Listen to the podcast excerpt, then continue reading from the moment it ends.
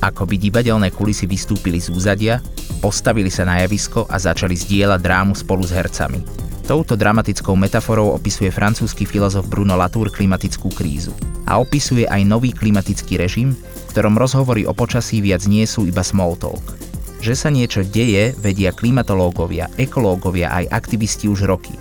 Dnes bijú na poplach aj filozofi a pridáva sa stále viac umelcov. Ale takýto hromadný apel neprichádza po prvý raz. Aj preto sa v dnešnom podcaste divadla UHO 92 budeme zhovárať s kurátorom Omarom Mirzom a výtvarným teoretikom Jánom Královičom o umelcoch, ktorí sa v minulosti životnému prostrediu na Slovensku venovali. Ja som Milo Juráni a na začiatok už len dodávam. Zem, poprosím na scénu. Skôr ako sa začnem baviť e, o samotnom vlastne nejakom ekologickom alebo environmentálnom e, umení tu na Slovensku, o jeho historickom kontexte, možno by bolo dobré uh, si vlastne tak nejak naznačiť to obdobie, o ktorom ideme hovoriť. Ja mám pocit, že teda vlastne takéto ekologicky orientované umenie, ak to tak môžem pomenovať na Slovensku, začalo niekedy v tých 60 70 rokoch, kedy sa mnoho aj tých tvorivých aktivít presunulo z centra na perifériu, presunul sa z mesta povedzme aj do prírody. Aký bol vlastne ten hlavný dôvod, že sa toto všetko dialo? Tak tá situácia v 60. a 70. rokoch je radikálne odlišná. Súvisí to samozrejme s nejakými spoločenskými alebo spoločensko-politickými udalosťami, ktoré sa e, udiali, alebo respektíve teda s augustom 1968, kým na konci 60. rokov alebo v tej druhej polovici a na konci 60. rokov sa už začína objavovať aj v slovenskom kontexte nejaké akcie, ktoré, ktoré súvisia s prírodným prostredím. Uh, ktoré, ktoré vlastne ako keby reflektujú skôr ako keby prírodu v nejakom, nejakom esenciálnom, esenciálnom hľadisku tak uh, začiatkom 70. rokov sa začínajú viacej objavovať akcie, ktoré, ktoré súvisia možno s nejakým ekologickým apelom alebo ktoré reagujú keby priamo na environmentálne témy. A ako som teda spomínal, ten august 68 bol nejakou radikálnou ruptúrou alebo nejakým radikálnym zlomom, ktorý spôsobil vlastne nejaké politické represie mnoho umelcov, výtvarných kritikov, učiteľov boli vlastne, boli per, bolo perzekuovaných, vyhodených z inštitúcií. Umelci boli vlastne vyhodení zo zväzu slovenských výtvarných umelcov, takže museli vlastne ako keby hľadať aj nejaké alternatívne príležitosti k prezentácii alebo k vystavovaniu.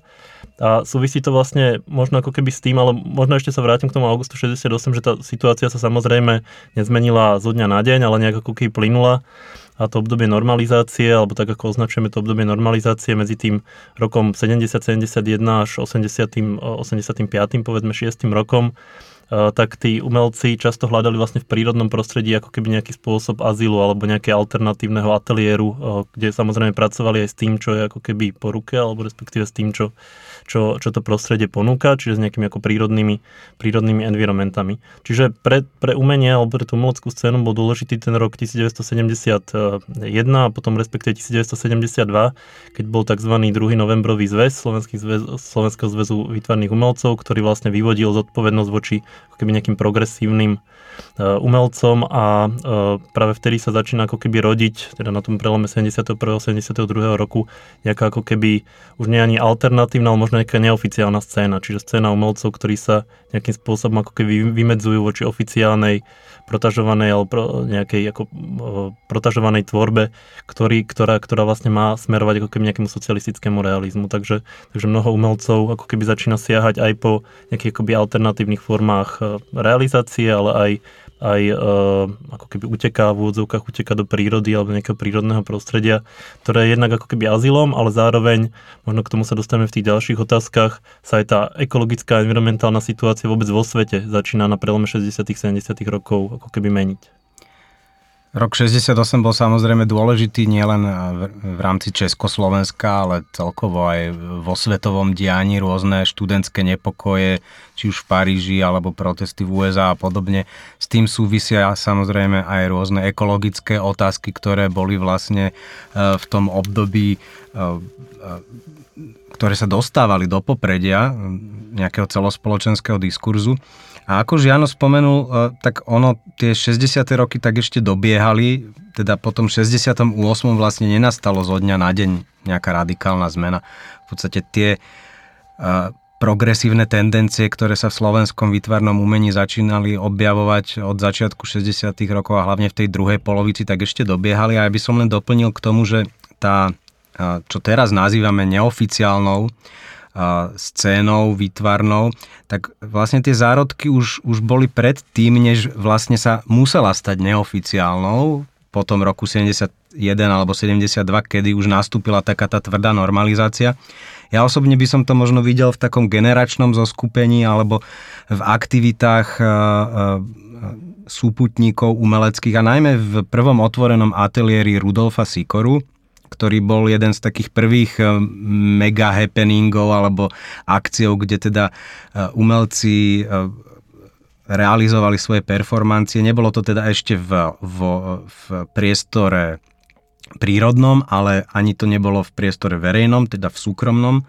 Bolo to na, v dome Rudolfa Sikoru na Tehelnej ulici v Bratislave a udialo sa to 19. novembra 1970 no a na tomto prvom otvorenom ateliéri sa zúčastnili umelci, ktorí neskôr teda patrili k tej um, neoficiálnej scéne ako Adamčiak, Dobež, Kordoš, Meliš, Laubert, Želibská, Mlinarčík, Koler a tak ďalej.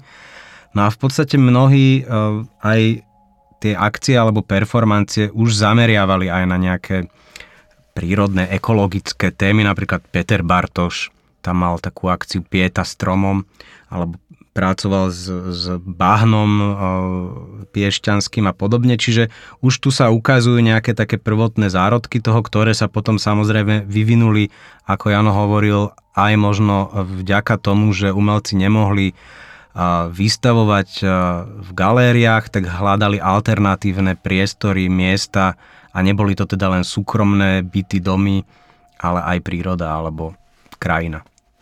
Ja som rád, že Omar vlastne možno skonkretizoval tie moje ako keby všeobecné formulácie do nejakých konkrétnych akcií alebo aktivít e, umelcov vlastne na prelome ako keby 60 70 rokov. Ten otvorený ateliér vlastne ním skutočne bol aj v tom, že vlastne ako keby prepájal generačne ako keby generáciu učiteľov so svojimi žiakmi, že tam bol neviem, Václav Cigler, ktorý bol vlastne v tom čase vás ako učiteľom Mariana Mudrocha, Vladimíra Kordoša a teda ďalších, ďalších umelcov. Čiže vlastne došlo tam k nejakému ako generačnému prepojeniu. Eš, ešte som chcel vlastne spomenúť, že, že to obdobie medzi 68. a 71. 72. rokom e, vlastne Zuzana Bartošová to vo svojej knižke nazýva ako nejaké obdobie nejakej ako rezonancie alebo vlastne ešte takej zotrvačnosti tých slobodnejších 60. rokov. A práve medzi týmto obdobím sa konali v podstate ako keby také veľké rozsiahle akcie, že prvý otvorený ateliér bol ako keby jedno z nich, hoci to už bola privátna v podstate ateliérová akcia, ale treba z akcie, ktoré organizoval Alex Mlinarčík, ako bol Juniales, alebo Polymuzický priestor, ktorý sa konal vlastne v Piešťanoch, Evina svadba, Deň radosti, vlastne všetko ako keby akcie, ktoré mali skutočne ako keby rozsiahly happeningový charakter s pozvaním množstvo nielen domácich, ale aj zahraničných výtvarníkov. Čiže skutočne ešte medzi tým rokom 68, 69 a 71, 72 sa konalo ako keby veľa ako keby akcií, akcií takých rozsiahlejších a takému ako keby tvrdšiemu postihu a skutočne k tomu nástupu ako keby normalizácie a potom aj stiahnutiu umelcov, či už do bytov, ateliéru alebo von do prírody, vlastne dochádza dochádza po roku 72. A ešte takou jednou akciou, ktorá ma vlastne napadla, ktorá sa často považuje za takú reprezentatívnu alebo symbolickú v tom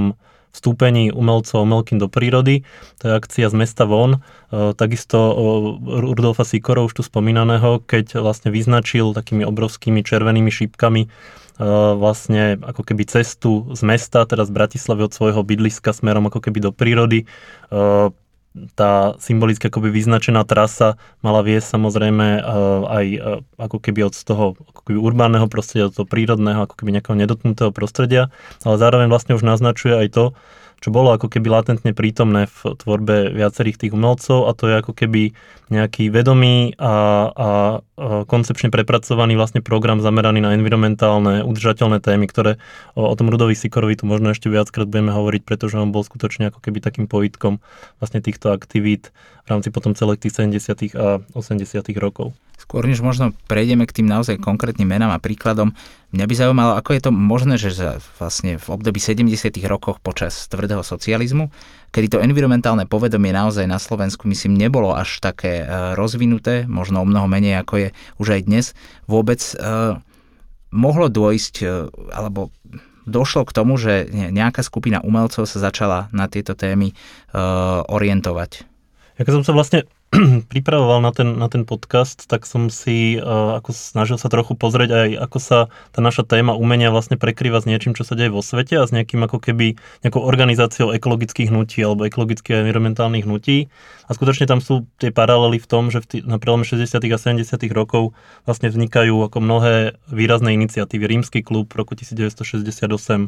v roku 1970 UNESCO vyhlásil ako Svetový rok ochrany prírody, v 69. ak sa nemýlim Green Greenpeace, e, čiže vlastne ako keby veľké organizácie, ktoré, ktoré v podstate ako keby začali tú ekológiu sledovať a takisto aj v tom československom kontexte, hoci tuto je tá situácia aj v rámci teda politického usporiadania špecifická, tak e, vznikajú vlastne nejaké iniciatívy. V 69. vlastne prvé také environmentálne hnutie v Československu Poznej a chraň a potom teda ďalšie na to nadvezujúce hnutia, ktoré sa potom sformovali do Zväzu e, ochrancov prírody. A v roku 1969 e, bola vydaná jedna taká zaujímavá publikácia Radovaná Richtu, Civilizácia na rast cestí, ktorá, ktorá vlastne v takom prognostickom duchu sa snaží ako keby e, nie iba z pohľadu ekológie, ale vôbec aj nejaké udržateľnosti, aj v zmysle ako keby nejakého záujmu, nejaké ako vesmírne alebo až také utopické, utopické predstavy, e,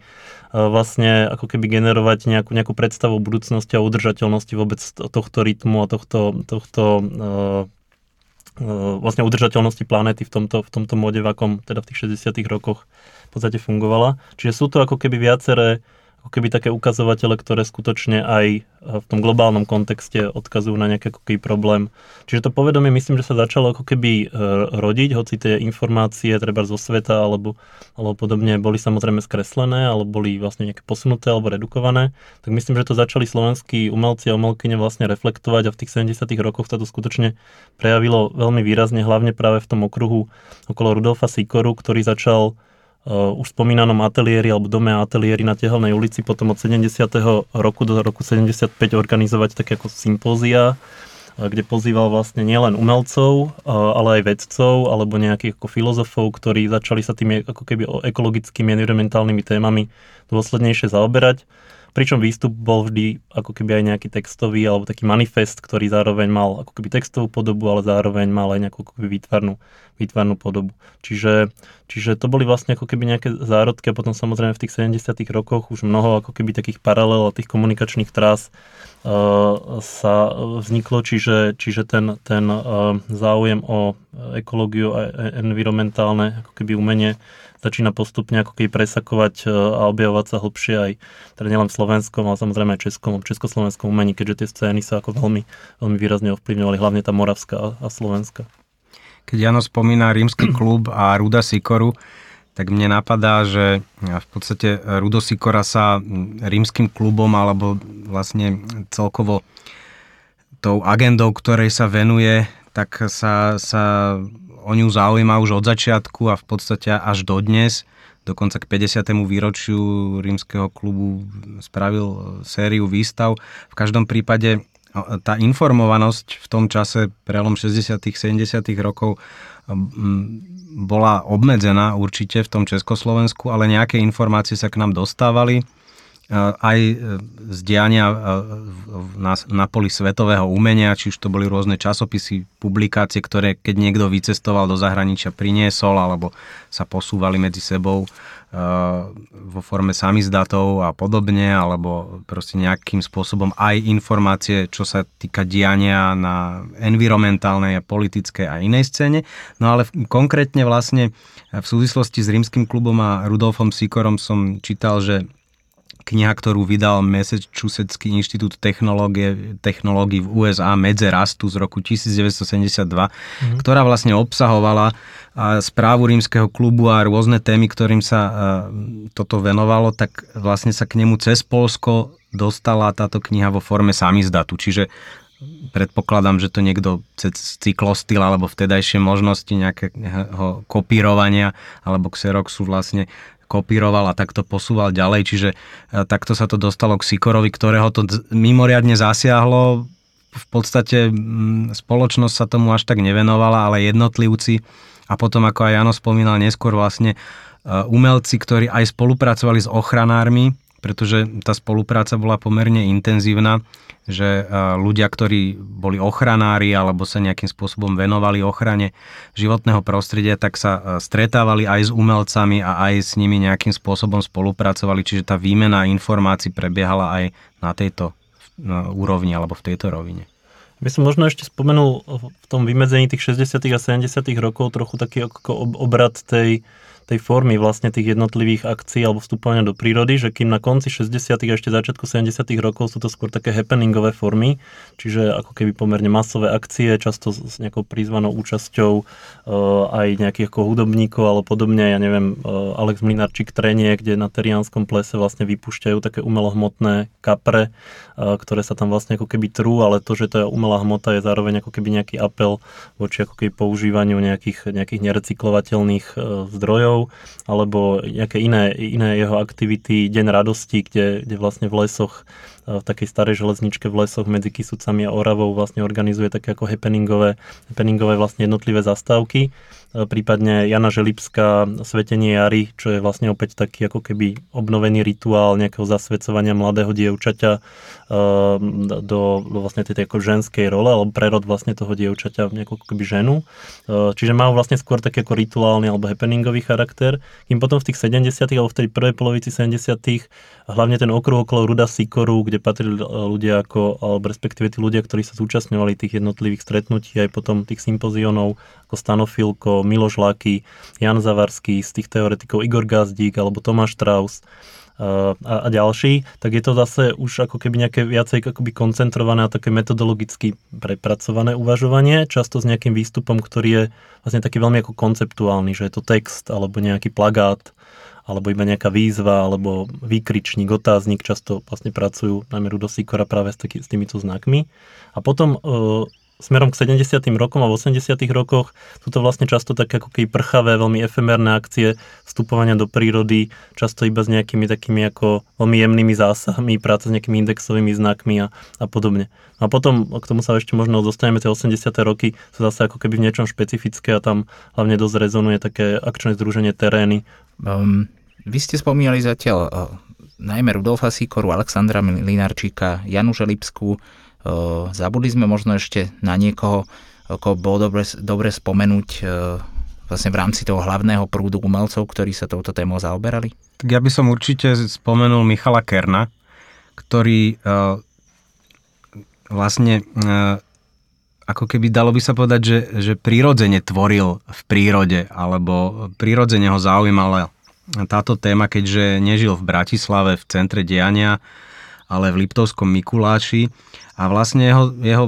performancie alebo také súkromné fotoperformancie, ktoré sa odohrávali v prírode, boli takými um,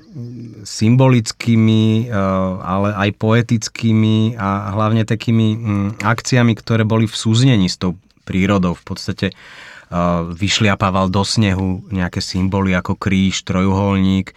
a podobne. Čiže bol to taký subjektívny prístup k tej krajine možno e, nie prvoplánovo, nazvem to tak v úvodzovkách prvoplánovo ekologický alebo apelatívny alebo vyslovene zameraný na to, že treba prírodu chrániť a civilizácia ju poškodzuje, ale skôr taký, taká snaha o komunikáciu s ňou a aj o, o e, zanechávanie stopy v nej alebo, alebo rozmýšľanie o tom, ako človek zanecháva, akú stopu zanecháva. Ale napríklad ako tie jeho fotoperformancie boli veľmi poetické. Spomeniem takú, že prvý sneh, prvý dotyk, prvá, prvý, prvá stopa, že vlastne tri fotografie, kde je napadnutý čerstvý sneh, na druhej fotografie je ruka, ktorá sa otlača do toho snehu a v tretej fotografii je vlastne už len ten otlačok tej ruky. Čiže v podstate pomerne aj konceptuálne, ale aj, aj také poetické eh, performancie alebo fotoperformancie, pretože tie, tá jeho tvorba ani nebola tak určená pre oči diváka, ktorý sa, eh, by sa ich zúčastňoval, respektíve to neboli happeningy, kde by aj participovali ľudia, ale boli to také súkromné akcie, ktoré vlastne on eh, takýmto spôsobom potom sprostredkovával. No tých umelcov, na umelky určite bolo viacej, teraz som trochu obavu, aby sme na niekoho nezabudli, ale určite by som spomenul až Petra Bartoša, pre ktoré tá ekológia, vôbec vzťah ako keby človeka k prírode nielen taký ekologický, ale u Petra Bartoša až taký ako etický, alebo taký až spirituálne etický v tom čase bol ako keby veľmi dôležitý. Ako vôbec zodpovednosti človeka za prírodu a za prostredie. To je myslím, že otázka, ktorú ako keby veľmi silno, silno riešil. On často pracoval nielen iba s nejakými ako keby prírodnými materiálmi, ako už vlastne e, Omar spomínal, tá pieta stromom, kde vlastne ošetroval také ako čerstvo vyrezané alebo zranené stromy počas prvého otvoreného ateliéru alebo činnosť s motou balné, kde vlastne pracoval s ako keby liečebným piešťanským bahnom, prípadne ako keby iné, iné jeho aktivity, ale on veľmi často pracoval aj so zoomédiom alebo s nejakým zvieracím médiom, so zvieratami, sám sa teda venoval v 70. rokoch šlachteniu holubov, vyhrával vlastne súťaže v, tej, v tejto kategórii a pre neho aj to zviera alebo ten holub bol samozrejme ako keby symbolom nejakého, nejakej ako šlachtenej ľudskou rukou zdokonalovanej prírody, dajme tomu ale samozrejme aj nejaký ako symbol slobody alebo podobne. A ešte by som možno spomenul jednu takú ako peknú akciu, ktorá súvisí e, s jeho záujmom aj o prírodu, ale vlastne aj o tie spirituálne aspekty v roku 1979 akcia Pasenie ovečky, keď na Veľkú noc v 79. vlastne pozval kamarátov na, na lúku nad Bratislavou, na kolibu, kde, kde vlastne priviedol ovečku, ktorú vlastne ako pásol, samozrejme ten symbol ako keby tej Veľkej noci a toho obetného baránka, tam bol samozrejme ako keby prítomný, rozdal vlastne všetkým ako keby text, taký krátky vlastne poetický text. Bolo to opäť ako keby nejaké stretnutie a také trochu akoby rozímanie nad, nad, tým, nad tým miestom, ktoré on teda vybral ako keby zámerne, lebo tam boli kedysi vlastne ako pasienky, uh, kde, kde sa vlastne ako keby pásli, pá, pásli zvieratá, čiže vlastne vôbec záujem aj tú ekológiu, prostredie, potom neskôršieho záujem o celý ten komplex zoologickej záhrady, ktorý on vlastne, kde sa aj potom neskôr zamestnal uh, Peter Bartoš a vlastne sa mu tam dokonca podarilo urobiť niekoľko takých ako keby zásahov, kde on vlastne presne ako keby rozparceloval pre ktoré zviera je aký, e, aký vhodný, vlastne aký vhodný terén, čiže vlastne robil tam skutočne až také ako keby zásahy, ktoré už vlastne presiahli to umenie do toho akoby reálneho, reálneho života. No a možno ešte, keď som spomínal e, Petra, Petra Bartoša, ešte taký ako jeden, jeden umelec, ktorého by bolo treba spomenúť, e, a to je Desider, Desider Todd, ktorý ktorý takisto niekedy v polovici 70. rokov, v začiatku 70. rokov sa u neho vlastne objavujú akcie, ktoré sú motivované práve ochranou prírody alebo nejakým ošetrovaním prírody. Často pracuje najprv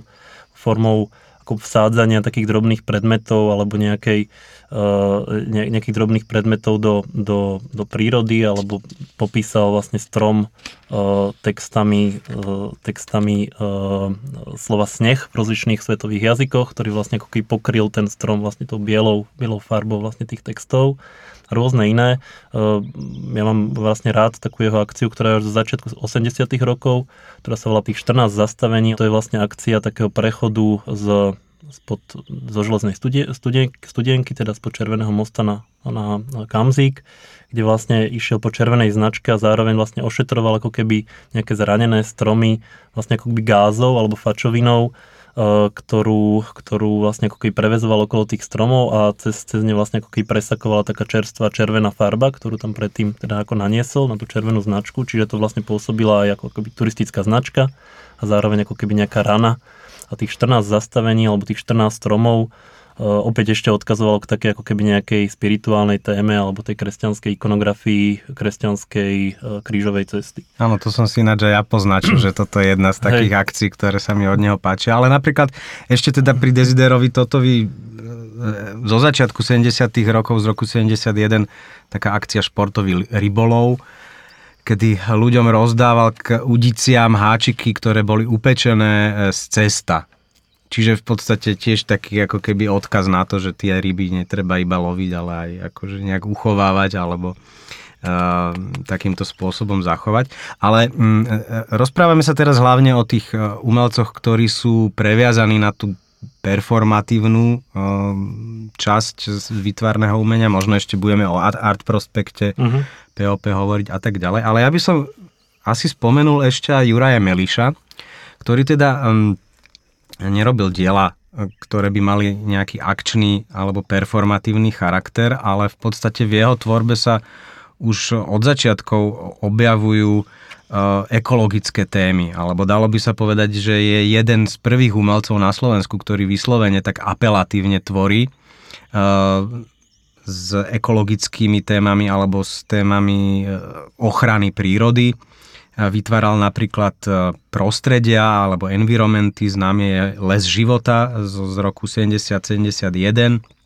kedy vytvoril vlastne taký ako keby zakonzervovaný les, je to vytvorené z dreva všetko, alebo z kovu a, a sú to vlastne také ako keby mŕtve stromy, vtáky a iné živočíchy v klietkách alebo e, rozstrielané na terčoch, zafarbené ako keby krvavé a podobne. Čiže v podstate vytvoril také prostredie, ktoré keď do neho vchádzate, tak sa zdá, že je to les, ale v podstate keď ste tam, tak zistíte, že je to ako keby mŕtvý les, zakonzervovaný, iba nejaký uh, muzeálny artefakt uh, a vlastne vyslovene je to aj apel na to, že, že ako sa správame k prírode, aby to raz nedopadlo tak, že prírodu budeme vidieť naozaj iba, iba v nejakých rezerváciách a už, už sa tá divá, živá príroda pominie ale napríklad zaujímavé sú aj jeho, jeho grafiky alebo linorezy, kde tiež pracuje s nejakým apelom na ochranu e, zvierat, alebo sú známe také jeho jelene, cez ktoré sú terče alebo zaťata sekra v jeleňovi, alebo vtáčik, cez ktorý je tiež terč a že chránený druh a podobne. Čiže vlastne Juraj Meliš bol hlavne sochár, ale aj tieto jeho grafiky sú v rámci témy veľmi zaujímavé tiež e, zo začiatku 70. rokov. No a potom ešte taký cyklus konceptuálnych diel, kde pracoval s anglickým nápisom help, čiže pomoc. A v podstate vytvoril takú sériu e, ideí alebo nákresov, náčrtov, koláží, kde vlastne tento nápis vytváral z rôznych materiálov a nosičom toho nápisu e, bola planéta Zem. Čiže v podstate mu išlo o to, ako keby e,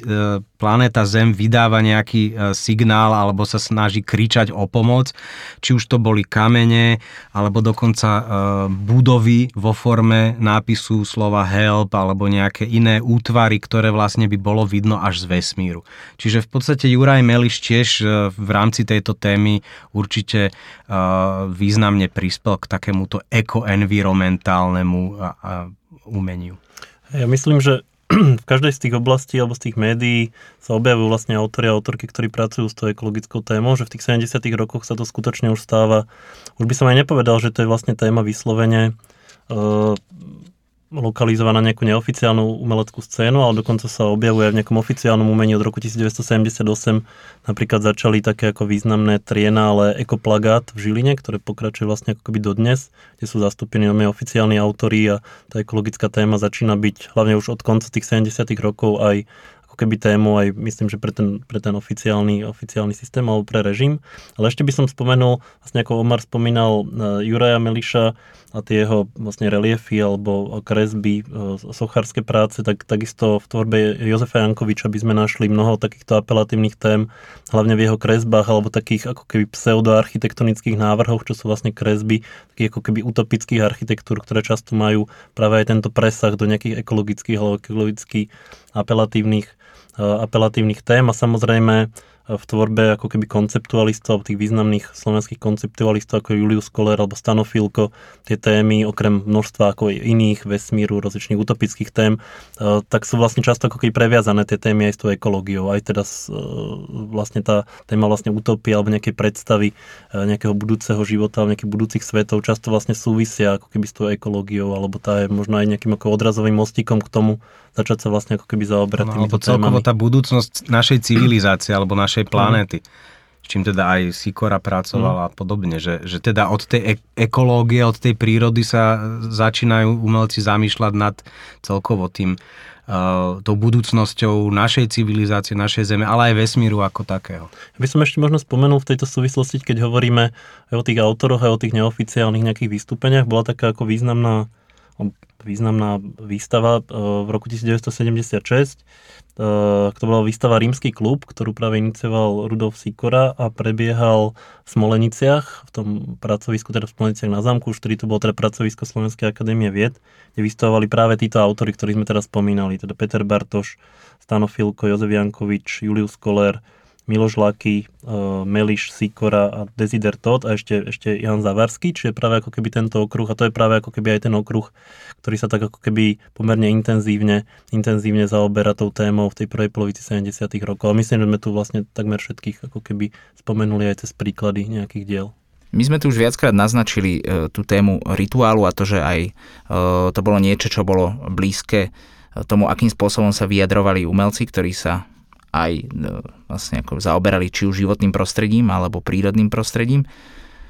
Kto boli možno pre vás takí kľúčoví predstavitelia? By som možno spomenul e, ešte združenie, združenie Art Prospect POP, ktoré to POP boli vlastne ako priezviska mien e, tých participujúcich umelcov, Milan Pagáč, Ladislav Pagáč a Viktor Oravec, ktorí vlastne organizovali také ako sympózia v začiatku 80 rokov, alebo hlavne v tej prvej, prvej polovici 80 rokov, ktoré boli skutočne ako keby zamerané na nejakú aj takú fyzickú výdrž, nejaké proste také fyzické prežitky, niečo, čo sa nazývalo ako enduračná performance, čiže vlastne ako rituály, rituálne, ritualistické aspekty. Eh, samozrejme, tá príroda alebo to okolie prírody, to prostredie, v ktorom bola tá, tá akcia eh, vsadená, bolo takisto ako keby dôležité. Nemyslím, že to bolo vždy úplne ako podmienené nejakou akoby ekológiou, skôr ich zaujímali práve ako keby nejaké rituály prírodných národov, prírodných kmeňov a vlastne nejaký cez vlastný telesný prežitok, ako keby nejaká iná inozmyslová skúsenosť. No, že to bolo... Prírodné síly až také šamanské hej, hej. možno. Možno, aby sme to skonkretizovali na nejakom príklade, v roku 1981 prebiehala akcia Daring, Daring eh, v Lubietovej, ktorú vlastne organizovala už spomínaná trojica umelcov, kde vlastne vyselo také nahé telo Milana Pagáča vlastne na takých dlhých dlhých e, šnúrach, vlastne vysoko nad takou roklinou, 8 metrov vysoko nad roklinou, pričom pracovali, ako som už spomínal, často s nejakými takými ako indexovými znakmi, e, často s ohňom alebo s dymom, farbeným a pod tým vlastne ležiacím telom ešte prebiehala taká pantomíma Viktora Oravca, ktorá vlastne ako keby znázorňovala nejaký akoby kvázi rituál, kvázi rituál nejakého šamanského kmeňa. To telo tam vlastne vyselo ako dlhé hodiny, čiže bolo to skutočne ako keby aj na ten prežitok, aj na nejakú fyzickú až, až bolesť, veľmi ako keby nepríjemné. A takisto, e,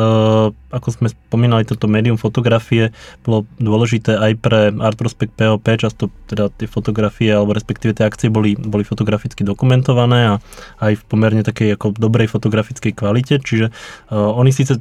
pôsobia ako nejaká inscenovaná fotografia, pretože si na tej fotografickej dokumentácii skutočne dávali záležať, ale, ale bola to skôr akcia, ktorá skutočne bola, bola založená na tom fyzickom, fyzickom prežitku, vlastne až takej, cez, cez ako bolesť a telo, až také ako ino zmyslovej, zmyslovej skúsenosti.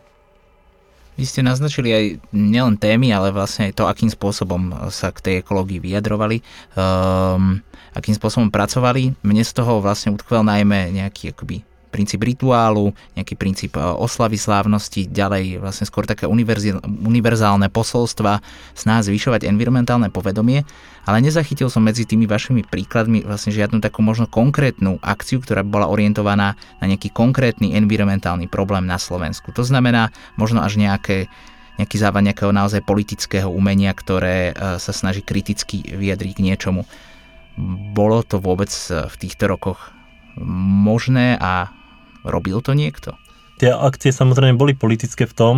že všetko, čo bolo ako keby mimo nejakú oficiálnu líniu, tak sa interpretovalo ako nejaké narušenie, narušenie vlastne ako keby nejakej jednoty alebo nejakého politického systému. Čiže oni sa politizovali interpretačne, tie akcie, ale nemyslím si, že boli uh, nemyslím si, že boli ako keby priamo konfrontačné s, tý, s tým politickým systémom a vlastne má ako keby ani žiadna taká aktivistická, v tom dnešnom slova zmysle aktivistická akcia nenapadla. Áno, je to pravda, ani mne to nenapadá a tiež si myslím, že tam išlo o to, že už tá priama konfrontácia so systémom asi už v tej dobe pred rokom 89 by mohla vyústiť do vážnych problémov. Samozrejme, umelci neoficiálnej scény boli raz za čas kontaktovaní aj agentmi EŠTB a podobne, pretože napríklad možno organizovali nejaké stretnutia ktoré sa mohli považovať za mm, ilegálne alebo e, niečo podobné, ale myslím si, že taká už vyslovene mm, tvrdá konfrontácia e, ani nie že nebola možná, ale automaticky to znamenalo mať naozaj e, veľké problémy a v podstate veď v tom čase ani, ani nebolo dovolené sa na verejnosti zhromažďovať. Čiže ako keby sme z dnešného pohľadu, že ideme protestovať proti niečomu, zoberieme transparenty, e, postavíme sa na námestie, čo je dnes úplne bežná vec, ako keby komunikácie s verejnosťou z nejakej skupiny ľudí ich ideí, tak vtedy to jednoducho nebolo možné. Takže preto vlastne asi boli obmedzené tieto aktivity aj do nejakého toho takého súkromného prostredia, alebo odohrávali sa skôr v tom prostredí umenia a nie na verejnosti vyslovene verejne. By som možno spomenul ešte jednu takú osobnosť vtedajšieho umenia, ale aj toho environmentálneho hnutia, to je Jan Budaj, pri ktorom sa to vlastne tak ako keby prelnulo, že on vlastne začal takými uh, aktivistickými akciami, performanciami, predovšetkým ako keby v meste, zameraný skôr teda na tú mestskú societu alebo mestskú spoločnosť, ale paralelne s tým vlastne ako keby funguje uh, v environmentálnom hnutí, uh, nejakých iniciatívach, ktoré potom vyústili v roku 1987 do, do vydania vlastne ako keby samozdatu Bratislava na hlas, ktoré už bolo skutočne v tej druhej polovici 80 rokov sa to už viac ako keby otvorilo. Režim trochu povoloval, že tam už boli vlastne ako keby akcie, ktoré vlastne súviseli ako keby s, s aktivitami práve tohto e, ekologického hnutia, ktoré boli vlastne aktivistické alebo podobne. A, a tak, tak, tak sa dajú vlastne považovať treba aj e, akcie Jana Budaja, e, ktoré boli vlastne také otvorene konfrontačné konfrontačnejšie, ale ako hovorím, tie sa konali väčšinou v priestore mesta, ulic a skôr sa, skôr sa zaoberali vlastne ako keby tou ľudskou štruktúrou a tými ľudskými vzťahmi v rámci v rámci teda nejakých urbanistických, urbanistických Áno. prostredí. Nešlo tam ani tak o také ekologické témy. V prvom rade teda. No, ale potom vlastne mi z toho vychádza otázka, že mimo povedzme tých výstav, ktoré samozrejme mali nejakého e, svojho diváka, kto boli tí účastníci týchto kolektívnych e, povedzme akcií, rituálov, happeningov alebo vlastne vôbec týchto výstupov toho umenia akcie? V prípade tých e, veľkých happeningov alebo tých slávností alebo takých tých akcií uh, charakteru, čo robil Mlinarčík alebo Želipská, Snúbenie jary a podobne, tak sa ich zúčastňovali aj bežní obyvateľia napríklad tých e, obcí, kde sa tieto akcie odohrávali. Ale potom množstvo akcií bolo súkromných terény napríklad, tak tam sa naozaj len tá komunita umelcov zúčastnila a išli niekam a niečo urobili. A potom častokrát tie akcie boli iba, ako som už pri Kernovi spomínal, fotoperformancie. Čiže on vykonával nejakú akciu, ktorá bola zaznamenávaná na fotografické médium a vlastne iba sprostredkovanie sa dostala potom k tomu divákovi. Čiže vyslovene zapájanie toho publika alebo takej širšej verejnosti bolo možno iba pri tých takých udalostiach väčších zo začiatku 70. rokov. Alebo teda ešte z toho prelomu, ešte to medziobdobie medzi 68 a potom normalizáciou. Veľmi dôležitou súčasťou ako keby týchto aktivít, o ktorých sa bavíme, bavíme sa teraz dosť o tých performatívnych aktivitách alebo o ak- akčnom umení, tak sa stala fotografia, že to médium fotografie, teda zaznamenania niečoho, čo možno ten autor spravil ako keby sám, kde si v lese, alebo sú to takzvané ako akcie pre fotografa, alebo nejaké fotoperformance, že my poznáme vlastne iba ako keby nejakú fotografiu, na ktorú sa môže ako keby nabaliť nejaký príbeh, ale v podstate to často boli ako akcie, ktoré, ktoré vlastne boli skutočne iba pre toho fotografa a boli uskutočnené často aj kvôli tej fotografii, nielen, ale aj kvôli tej fotografii, ktorá sa potom stala ako keby nejakým nositeľom vlastne toho významu. Tie fotografie sa samozrejme potom vystavovali aj na nejakých neoficiálnych výstavách, alebo častokrát napríklad sa, sa takáto fotografia z nejakej akcie keby zviezla aj v rámci nejakej výstavy, nejakého fotoklubu, ale nejakých, nejakých fotografií, nejakých fotografických výstav, alebo sa rozposielali do zahraničia, to hlavne v tom českom okruhu, alebo v tom českom praskom okruhu autor ako Jan Močoch alebo e, Peter Štembera, ktorý vlastne robil dosť veľa akcií aj v prírode, tak potom vlastne ich roz, rozposielali po svete a tým, tým e, vlastne ako keby niesli v sebe tú informáciu, ale zároveň to boli v podstate ako komunikovali hlavne tým obrazom alebo tým fotografickým obrazom. A potom v tých 80 rokoch, a už sa tu tak ako viackrát točíme okolo tej témy akčného združenia Terén, ktoré vlastne založili e, Julius Koller, Peter Meluzín a Radislav Matuštík, ktorí vlastne v 82. až 84. robili také štyri ako keby stretnutia, alebo štyri také sympózia. Nebolo to vždy iba v krajine, ale bolo to v takej buď nejakom prímeskom prostredí, alebo v takom industriálnom prostredí, ale častokrát aj v krajine. A on, terény si vlastne dali ako keby za úlohu skutočne to ako keby dôsledne aj dokumentovať, aj textovo, aj fotograficky. Čiže tie akcie, ktoré sa konali v rámci terénov sú skutočne veľmi dobre ako zdokumentované, aj textovo, aj, aj e, fotograficky. Oni dokonca ku každému tomu stretnutiu vydali vlastne taký samizdatový katalóg, ktorý, ktorý potom dostali tí účastníci, plus ešte rozposlali tri Petrovi Reskovi, e, Jiřimu Valochovi a Indrichovi Chalupeckému vlastne do Čiech, čo boli takí spriaznení teoretici alebo filozofia teoretici vlastne v českom prostredí. Čiže tam už ako keby boli tí recipienti, ale stále to bolo vlastne ako keby v takom pomerne, pomerne úzkom, úzkom uh, okruhu, okruhu autorov.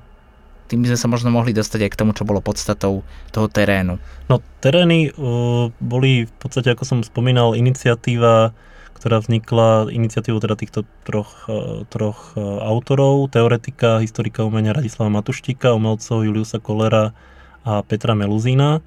Uh, oni mali také ako spoločné stretnutie, alebo diskutovali vlastne o tých témach, čiže od 81. je ako vznik toho, toho, toho združenia, bolo to v podstate také voľné združenie autorov, nebolo nejak, nejak nemal nejaký vlastný manifest, alebo nebolo nejak ako keby orga, organizovanie, bolo to v podstate taký okruh okruh spriaznených autorov a autoriek, hoci vlastne z tých ženských autoriek tam participovala iba Jana Želipská. Takým ako najaktívnejším možno v rámci tých, tých umelcov bol Peter Meluzín, ktorý tam robil vlastne viaceré také akoby akcie, ktoré, ktoré ale nesúviseli úplne s prírodným prostredím, skôr ako keby s nejakým takým ako, s takými nemiestami, takými zvláštnymi industriálnymi miestami, s takým tu trochu pocitom nejakej tiesne a absurdity a tak s tým on ako keby dosť, dosť pracoval, ale ako som spomínal, treba tú akciu tá Desiderato, tá púť milosrdným putám, tak tá vznikla v rámci práve takéhoto stretnutia terénov, keď autor Desider Todd si vlastne obalil nohy, nohy v mede a obsypal si ich semenom, teda trávovým semenom a vlastne kráčal najprv po chodníku, po asfaltovej ceste a potom vstupoval ako keby do lesa a postupne tým tou chôdzou vlastne ako keby roznáša to semeno alebo to trávové semeno ako keby do toho, do toho prírodného prostredia, teda vchádza ako keby z mesta. E, ten názov vlastne púd milostredným putám uh, sa mi ako keby spájal, spájal aj s tou, s tou uh, myšlienkou tej cesty, hoci práve s tou chôdzou a s nejakým transferom vlastne uh, Desire Todd pracoval veľmi často. Čiže, čiže v podstate opäť akcia, ktorá bola viac menej ako keby komorná a súvisela teda s, s nejakou krajinou, ale uh, mnoho akcií, ktoré sa kon, konali v rámci terénov, neboli ako keby priamo, priamo uh, koncipované na, pre prírodné prostredie, že tam bolo ako mnoho ako keby aj akcií, ktoré v nejakom prímeskom alebo dokonca v interiéri. Uh, akcia napríklad uh, Človek nie je blázon, aby zmokol, ktorá sa konala napríklad v telocvični alebo, alebo podobne, čiže Čiže ten názov možno trochu metie, ale nie, nie sú tam vlastne iba primárne akcie, ktoré, ktoré sú v krajnom prostredí. E, potom boli vlastne ešte také ako keby záverečné stretnutie, e, ktorý, ktoré inicioval Peter Meluzín, pohreb terénu, čo bol vlastne taký akoby fiktívny pohreb vlastne toho, toho ako keby združenia a potom, potom ešte podsta mŕtvemu terénu, ktorú vlastne inicioval Lubomír Ďurček. Čiže, čiže v podstate terény boli ako keby nejaké akčné, voľné zoskupenie ľudí, názorovo blízkych, ktoré, ktoré si vlastne akoby organizovali takéto ako keby prímeské ja som to nazval sympózia, oni to tak asi nenazývali ako sympózia, ale boli to v podstate také ako keby akcie alebo sled, sled rozličných akcií, ktoré, ktoré sa teda zaznamenávali a, a dokumentovali. Čiže môžem si to predstaviť tak, že umelci sa zišli, dohodli sa, že v tom a v tom dátume niečo urobíme a potom to spoločne alebo individuálne vykonali, spravili záznam a následne sa stretli a nejak o, si to prezentovali a o tom debatovali. Áno, tie akcie boli vlastne akoby individuálne, myslím, že bol vždy ako nejaký termín, že jar, poviem, jar 1982 bol ako nejaký terén a respektíve mám to teda presnejšie poznačené v lete v 82., potom v zime v 83., na jeseň a na jar v 84., čiže to boli vlastne tie štyri. A niektoré z tých akcií boli, to, to záležalo od každého konkrétneho z tých umelcov, niektorý vlastne pozval publikum, malo publikum v úvodzovkách, teda tých spolu, spolu umelcov a boli to vlastne ako keby nejaké kolektívne, kolektívne udalosti, alebo, uh, alebo to boli uh, vlastne individuálne akcie, treba neviem, uh, Michal Kern alebo Desiderto často prezentoval vlastne ako keby akciu, ktorá bola vlastne veľmi ako keby intímna alebo uh, uh, veľmi, veľmi taká taká ako keby efemérna. V podstate všetky tieto aktivity, dalo by sa povedať, boli tak dosť uzavreté do seba v rámci tej umeleckej komunity. Samozrejme to súviselo aj s tým, čo už sme mnohokrát spomenuli, že teda išlo neoficiálnych umelcov a tí nemohli nejak vystavovať v rámci štruktúr, ktoré tu boli, pretože jednak ani im to nedovolovali a možno ani nechceli, pretože nemohli by robiť naozaj slobodne to, čo e, robili, čomu sa venovali. Ale v podstate boli to tak akože veľmi komunitne zamerané do seba, introvertne nazvem to tak ako v rámci toho, že umelci boli vykonávateľia, ale zároveň aj diváci, teda naozaj väčšinou to tak bolo. Takže možno z toho aj potom mm, to, čo už v 90. rokoch až dodnes súvisí, že mm, stále majú ľudia pocit, že umenie je ako keby uzavreté do seba, ale v podstate stalo sa už potom to, že, že sa to už otvorilo a už, už to teda nie je vždy takto, že umelci sú nútení alebo, alebo, alebo nielen nútení, ale aj, aj vyslovene a, hľadajú len ako tú komunikáciu navzájom, ale už, už chcú aj komunikovať ako keby s verejnosťou, ale vtedy myslím si, že väčšinou to nebol ani, ani, ani nebola z ich strany nejaká snaha komunikovať tieto posolstva alebo tieto apely alebo tie myšlienky aj v súvislosti s ekológiou nejak na verejnosť. Samozrejme sú aj asi nejaké výnimky. My sme toto viackrát naznačili, že ten vlastne socík priniesol istú izoláciu od aktuálnej situácie v umení. Zároveň ale ste naznačili aj to, že akože, v podstate tí naši umelci naozaj boli nadmieru tvoriví a vlastne prichádzali aj s formami, ktoré uh, myslím si z môjho pohľadu, boli v tej dobe celkom progresívne. Mm, máte pocit, že vlastne nadvezovali na nejaké inšpirácie možno zo zahraničia a keď sa na to aj pozrieť, tak e, spätne vstupovali do nejakého kontextu? No, uh, ak by som to mal opäť, uh, samozrejme tá situácia ešte tých 60 začiatkom 70 rokov bola otvorenejšia, boli dokonca výtvarníci, ktorí aj cestovali do zahraničia, boli v kontakte so zahraničím. Jeden z nich bol určite Alex Mlinarčík, ktorý mal vlastne veľmi silné prepojenie na, na Paríž a na Piera Restanyho, významného francúzského teoretika. A on o, spolu organizoval jednu výraznú akciu, ktorú sme tu možno už tak ako spomenuli, alebo okolo nej obchádzali, ešte sme sa aj nevenovali o, možno nejak dôslednejšie, pričom príde ako veľmi výrazná, a to je Festival snehu. O, festival, ktorý sa konal ako taká sprievodná akcia majstrovstiev sveta v skokoch na lyžiach v roku 1970 vo Vysokých Tatrách na Štrbskom plese, kde Alex Mlinarčík vlastne svojimi organizačnými schopnosťami dokázal vybaviť to, že tam prišlo ako keby viacero nielen domácich, ale aj zahraničných umelcov a robili vlastne tak akoby výtvarné interpretácie priamo na Štrbskom plese, ktoré často boli spojené s tým materiálom, ktorý bol dostupný, teda so snehom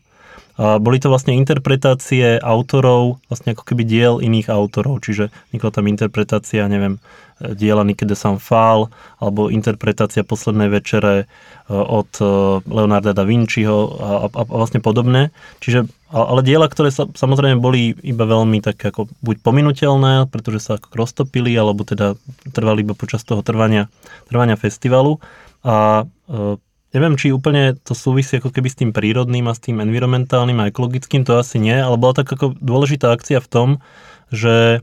e, že ešte tesne pred tou akciou, ktorá bola v roku 1970, tak trojica autorov Miloš Urbásek, Milan Adamčiak e, a e, Alex Minarčík a ešte myslím, že za spolupôsobnosti Roberta Cipricha vydali taký manifest, ktorý sa volá Manifest o interpretácii, alebo Manifest o interpretácii o výtvarnom diele, kde vlastne hovoria, že interpretácia nejakým legitímnym spôsobom ako keby narábania s dielom iného autora, ale nejakým inovatívnym, inovatívnym spôsobom. A to bol vlastne vôbec tá, ten motiv interpretácie, alebo ako sa to rôzne historicky potom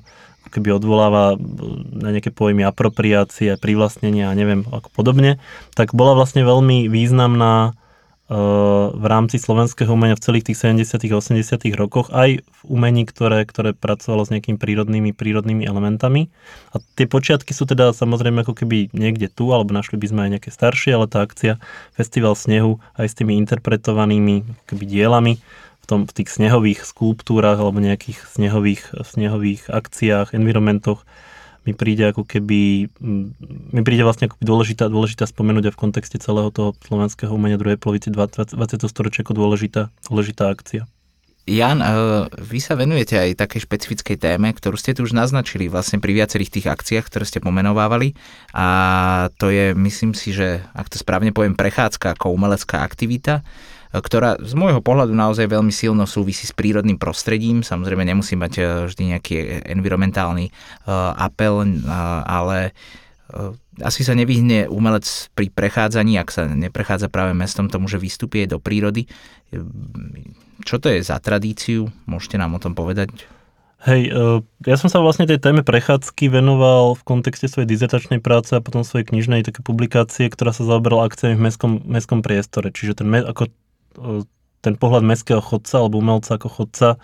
a vlastne jeho nejakú recepciu, to, to je vlastne to, čo ma zaujímalo, ale samozrejme tá téma, alebo čiastočne som sa tej téme venoval aj v tom prírodnom prostredí a tá téma sa dá vlastne samozrejme aplikovať, aplikovať aj na, na prírodu. A tá prechádzka je pre mňa vlastne ako keby médium, že je to vlastne nejaký spôsob ako keby sprostredkovania vlastnej fyzickej skúsenosti a pohybu vlastne ako keby druhému a niekedy iba cez to, cez nejaké poznámky, čo zažijem, alebo podobne, ak čítame napríklad Kernové denníky, tak tam tie sú ako keby plné vlastne rozličných akoby zážitkov uh, z prechádzok, z ktorých existujú treba občas nejaká fotodokumentácia o stôp, kde vyšlape nejakú líniu Tatrami a tú fotografiu na nazve ako nejaká vyšlapal som líniu uh, svojim telom, čiže vlastne je tam ako keby dôležitá tá telesnosť a tá telesná prítomnosť v krajine, čiže vlastne ako keby ten prežitok že ten je samozrejme ako keby dôležitý. A e, mňa to vlastne prechádzka zaujímala aj v, takom analogickom význame k nejakému premýšľaniu alebo k nejakej filozofii. E, v tom zmysle nie iba toho gréckého peripatetického spôsobu výučby, keď vlastne sa vám lepšie rozmýšľa, alebo aj na vlastnej skúsenosti, keď si potrebujeme niečo premyslieť, alebo tak sa ideme prejsť, že ako keby pri tom, na tom čerstvom vzduchu a pri tej chôdzi tam ako keby lepšie uvažuje. Dokonca aj často používame ako tie termíny niečo prekročiť, vykročiť niekam, e, o krok dozadu, alebo často ich používame ako nejaké metaforické pojmy, keď v nejakom, nejakom zmysle nejakého uvažovania, alebo, alebo podobne. A Uh, myslím, že, že to ako keby spolu trochu súvisí, že tak ako kladieme nohu cez nohu a sme, keď sme na tej jednej, tak uh, tá pozícia není úplne stabilná a musíme ju vlastne stabilizovať tou druhou, že je to vlastne ako keby hľadanie nejakých pozícií, uh, že to vlastne trochu súvisí aj s nejakým premyšľaním alebo nejakým filozofickým premyšľaním, že hľadanie vlastne nejakých, nejakých, nejakých pozícií v rámci, v rámci nášho, nášho myslenia. Čiže tá téma ma zaujíma samozrejme tých autorov, autoriek, ktorí ju rozlične literárne spracovali a, a podobne, je e, množstvo, možno taká najznámejšia v tom slovenskom kontexte je tá knižka Frederika Grossa, ktorá sa volá Filozofia chôdze, ktorá v podstate vyšla v roku 2004 alebo 2009, alebo teda v slovenskom preklade pred pár rokmi, asi roku 2015, kde sa vlastne zaoberá práve aj takými ako filozofickými otázkami, otázkami chôdze alebo prechádzky. No a ten motív sa samozrejme objavuje aj v tom slovenskom slovenskom prostredí. Už som teda spomínal niektoré tie akcie ako 14 zastavení, Púť k milosrdným putám. Uh, Omar vlastne priblížil a spomenul tie akcie Miša Kerna, ktoré boli vlastne často ako keby založené na tom zotrvaní človeka nejakej ako keby mm, samote alebo vlastne v krajine, kde, kde je vlastne akoby sám a iba vlastnou ako keby chôdzou, dotykom vytvára vlastne nejaké stopy ako svojej prítomnosti, ktoré sú ale veľmi eh, opäť ako prchavé, pretože sú často v snehu alebo v nejakých takých ako rozpadajúcich sa alebo tekutých nejakých premenlivých materiáloch. A eh, čiže, čiže, čiže na, našli by sme opäť ako keby taký, uh, takýto koncept vlastne takých ako keby efemérnych. A možno by som spomenul ešte jednu, ktorú som nespomínal, ktorá nesúvisí úplne akoby s prechádzkou, ale súvisí už nejakým cestovaním alebo takým ako dokonca cestovaním po svete. A to je opäť Alek Mlinarčík, ktorý uh, začiatkom 80 rokov realizoval akciu Posolstvo šípok alebo Aluet, 80, kde vlastne nechodil, ale on vlastne prešiel ako keby celý svet, samozrejme sa pre, premiestňoval aj spojmi alebo lietadlom a to posolstvo šípok bolo vlastne založené ako keby na sadení vlastne šípkového kera, kra, ktorý, ktorý vlastne ten výhonok získal spod rozsudca a potom na 60 miestach po celom svete vlastne pretestoval uh, celý svet so svojím priateľom Kelem, takým horolescom vlastne sadil tie šípky na rôznych, rozličných ako keby miestach, všetky tie miesta sú potom zdokumentované a vždy posielal vlastne takú dokumentárnu pohľadnicu z tých miest, čiže toto už je možno ten presah tej intimnej, subjektívnej osobnej chôdze k takému ako keby vlastne precestovaniu alebo obídeniu, už v úvodzovkách obídeniu vlastne celého sveta. Čiže, čiže tá, tá, tá chôdza uh, má samozrejme, samozrejme, samozrejme ako keby aj tieto, tieto roviny ako keby nejakého poznávania alebo, alebo podobne, ale mňa teda viacej zaujímali uh, v tých nejakých svojich, svojich, svojich záujmov, svojich textoch skôr ako keby také tie komornejšie a introspektívnejšie aspekty tej, tej chôdze chôdza veľmi introspektívna činnosť a taktiež vlastne činnosť, ktorú, a ako ste povedali, vlastne sprevádza silné zakúšanie a do toho línia, ktorú ste tu už naznačili, a to sú vlastne také tie pohľady do budúcnosti na budúcnosť celej civilizácie. Uh, možno by ste mohli ešte priblížiť, aké boli tie pohľady našich umelcov uh, v týchto rokoch do budúcnosti. Boli to skôr akoby nejaké utópie, dystópie, alebo ako by ste to charakterizovali? No aj utopia, ale aj dystopia, alebo skôr teda apely na to, aby sa z tých utopí nestali rôzne dystopie, alebo v podstate uh, apely na to, aby sme sa ako civilizácia nejakým spôsobom zamysleli nad tým, uvedomili sa a snažili sa zachrániť uh, samých seba, ale aj tú planetu, na ktorej žijeme. Ako sme už spomínali, uh, Rudolf Sikora, alebo teda aj v určitom zmysle mm, Juraj Meliš e, v tých jeho konceptuálnych projektoch. Ale teda najmä Rudolf Sikora sa e, zaoberal touto témou v mnohých dielach, hlavne teda nie akčného charakteru, ale skôr konceptuálneho alebo potom obrazového a dodnes pracuje s takýmito uh, víziami a napríklad v sérii Eco Comics a podobne pracuje s rôznymi výzvami k ľudstvu, aby teda sa zamyslelo nad sebou, ale je tam už aj z nich cítiť akási skepsa, alebo možno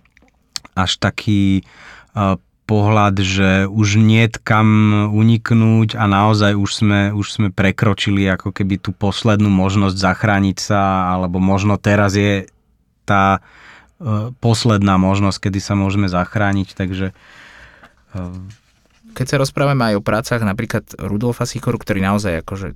ešte dodnes e, tvorí, ale vlastne o všetkých dielach, ktoré sme spomenuli, z môjho pohľadu sa mi zdá, ako by prekračovali svoju dobu aj tým, že vlastne upozorňujú na univerzálne otázky ekologické, ktoré sú tu dodnes s nami a vlastne nevyzerá sa, že by sa niečo uh, pohlo. Myslíte si ale, že tie konkrétne diela, najmä toho akčného e, zamerania by boli aktuálne aj dnes a že keby vznikli povedzme v dnešnej dobe a v slobodnej spoločnosti, že by okolo týchto umelcov of, neoficiálnej scény bol o mnoho väčší humbuk? No, to je ťažká otázka. Ja si myslím, že stále, ja, ja mám teda možnosť e, prednášať na vysokej škole, čiže keď prednášam napríklad o tejto téme, tak mám možnosť vidieť tú reakciu študentík a študentov a ich to ako veľmi zaujíma. Hlavne tie témy, keby ekológie, mám pocit, že teraz tie posledné roky ich veľmi ako keby zaujímajú, že to je vlastne ako keby palčivá téma v súvislosti s klimatickou krízou, s termínmi antropocén a podobne, ktoré sa dnes ako keby veľmi často skloňujú a pritom to, to vysvetlenie toho pojmu alebo nejako, nejaká, nejaká kontinuita toho pojmu skutočne nachádzame už aj v tých Sikorových manifestoch. Ale že ich to, tá téma skutočne zaujíma. Dnes uh, sa hlavne ako keby mladší umelci často vyjadrujú možno viac ako keby v nejakých takých intermediálnych, vizuálne, možno ako keby podmanivejších uh, médiách, hlavne vo videu alebo podobne, ja neviem, ak môžem, môžem spomenúť uh, z takých konkrétnych prípadov, uh, príkladov umelecké združenie Apart a také ich video Most Beautiful Catastrophe, čo je vlastne také ako keby video, ktoré skutočne rieši opäť environmentálnu tému aj z takého globálneho hľadiska, ale na nejakom konkrétnom príklade cez, cez príklad vlastne ekologickej akoby havárie alebo katastrofy v oblasti Novák, kde sa vlastne ako keby dochádza k nejakým nejakým prepadom vyťaženej pôdy a zaplavovaniu vlastne veľkých území, ale uh, ťažia vlastne z tej témy uh, ako keby až taký pohľad nejaký globálny, že, že, že na jednej strane je vlastne tá katastrofa ako v niečom aj spektakulárna, alebo vlastne až krásna, alebo vzniká tam vlastne nejaký nový biotop, ale zároveň, zároveň uh, vyslovene akoby ohrozuje, ohrozuje naše ako bývanie alebo naše, naše keby životy. No vidíme naozaj uh, uh mimoriadne intenzívny návrat ako keby k tej téme prírody v súčasnosti. A samozrejme nie len zobrazovania prírody ako také, ale naozaj k environmentálnym témam. A možno keď to porovnáme teda s umelcami z obdobia 70. rokov a umelcami aký, a, ako a čo robia dnes, tak dnes badať možno taký skôr aktivistickejší prístup. Ale samozrejme to súvisí aj s tým, čo sme hovorili, že v, v období pred rokom 89 e, tam tá konfrontácia s mocou alebo so štátnym aparátom alebo celkovo konfrontácia s verejnosťou e, nebola až taká jednoduchá a možno ani tý, tým umelcom nešlo tak o to, aby oslovili čo najširšie spektrum divákov, ako je to dnes, keď sa umelec snaží prezentovať nejaké svoje idei alebo témy ohľadom ekológie a klimatických zmien a podobne, tak sa naozaj snaží osloviť čo najširšie publikum, respektíve keď už má presah do toho aktivistického, tak už aj vychádza von z tej galérie a snaží sa nejakým spôsobom niečo vykonať, aby, aby sa niečo zmenilo. Čiže možno tam je e, ten zásadný rozdiel aj na čo si sa pýtal, že e, tie diela umelcov zo 70. a 80. rokov sú stále aktuálne. Ja hovorím, že žiaľ, pretože keď si zoberieme, že pred 50 rokmi sa ľudia začali zamýšľať nad týmito témami, ktoré dodnes riešime a, a stále sme ich nevyriešili, tak je to škoda, pretože za tých 50 rokov sme už mohli byť možno niekde inde a mohli súčasní umelci rozmýšľať nad úplne inými témami a nie stále nad tým, že ako zachrániť e, planetu a ako sa správať zodpovedne voči životnému prostrediu a tak ďalej. Myslím, že Omar upriamil pozornosť práve na ten dôležitý rozdiel a to je ten akoby aktivizmus alebo taký taká ako keby otvorenejšie, ako keby skutočne už pomenovanie tých problémov s snahou nejak ich e, samozrejme ako keby riešiť, hoci to treba v tej najmladšej generácii e, študentov cítim ako keby, že tam je taký nádych, ako keby nejakej melancholie alebo vlastne takej skepsy už, že ako keby tá nádej nejak vyprcháva, čo je akoby zaujímavé aj pre z tej vizualite tých prác. Potom sú samozrejme ešte práce,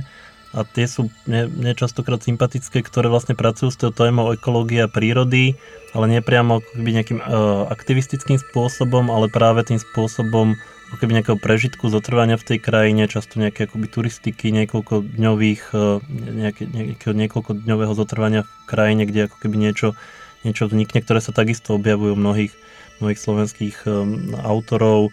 ja neviem, vo fotografii Jana Kekeliho, Štefana Papča v soche alebo Lucii Papčovej, Martiny Mesiarovej, Žofii Dubovej, maliarov, ktoré vlastne často pracujú s tými prírodnými námetmi, hoci tam sú vlastne ako keby možno sekundárne alebo terciálne tie ekologické témy a skôr vidíme ako nejaký obraz hory alebo niečo podobného, ale myslím, že tá, to uvažovanie nad krajinou a udržateľnosťou tam je prítomné rovnako v tvorbe neviem, Jureja Gábora a, a podobne. Čiže... Alebo spomeniem napríklad čo mal výstavu Jarokyša v synagóge v Trnave, tak tam vlastne prírodniny ako materiály, ktoré mm. sú eh, či už z kameneliny, alebo ropa, alebo niečo, čo sa vyvíja tisíce rokov v prírode a on to potom za pár minút alebo sekúnd ako keby zničí, čiže v podstate je tam aj určitá mm. tá rovina, aj mm. keď možno nie v prvom pláne, není nie je to také, ako vy, že ten umelec vyjde so zástavou na barikády, ale, ale takéto eh, témy sú stále nejakým spôsobom prítomné u mnohých výtvarníkov, alebo taký návrat k prírode, alebo sledovanie prírody. Napríklad môj kolega Adrian Kobetič robil v Nitrianskej galérii výstavy 4 cesty prírodou, kde prezentoval rôzne pohľady tej najmladšej generácie na prírodu. A napríklad Michal Machciník eh, tam prezentoval diela, kde odlieval stopy zvierat alebo eh, že, že už ich zaujíma nielen tá stopa, ktorú zanecháva človek v krajine, ale už tá stopa aj tej zvery a ako keby jej prenesenie a skúmanie a, a, a vnesenie do toho priestoru galérie alebo do toho neprírodného priestoru a taký, taký zase spätný pohľad na to, čiže stále nachádzame v, aj v dielach najnovších e, generácií umelcov slovenských nejaký vzťah k Ukrajine a aj k tým ekologickým témam, ktoré možno nie vždy sú také apelatívne, ale sú v takej niekedy až poetickej rovine. A ja by som možno ešte spomenul zaujímavú výstavu, ktorá prebieha v Rudolfíne v Prahe, volá sa Unplugged. A kurátorom tejto výstavy je David Korecký, sú na nej e, najmä českí, ale napríklad aj slovenskí autori ako Tomáš Žadoň alebo aj autori zo zahraničia. A podstatou tejto výstavy je to, že ako keby taký zero waste prístup k tvorbe výstav. Že napríklad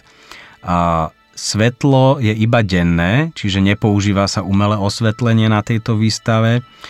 diela na výstavu aj teda z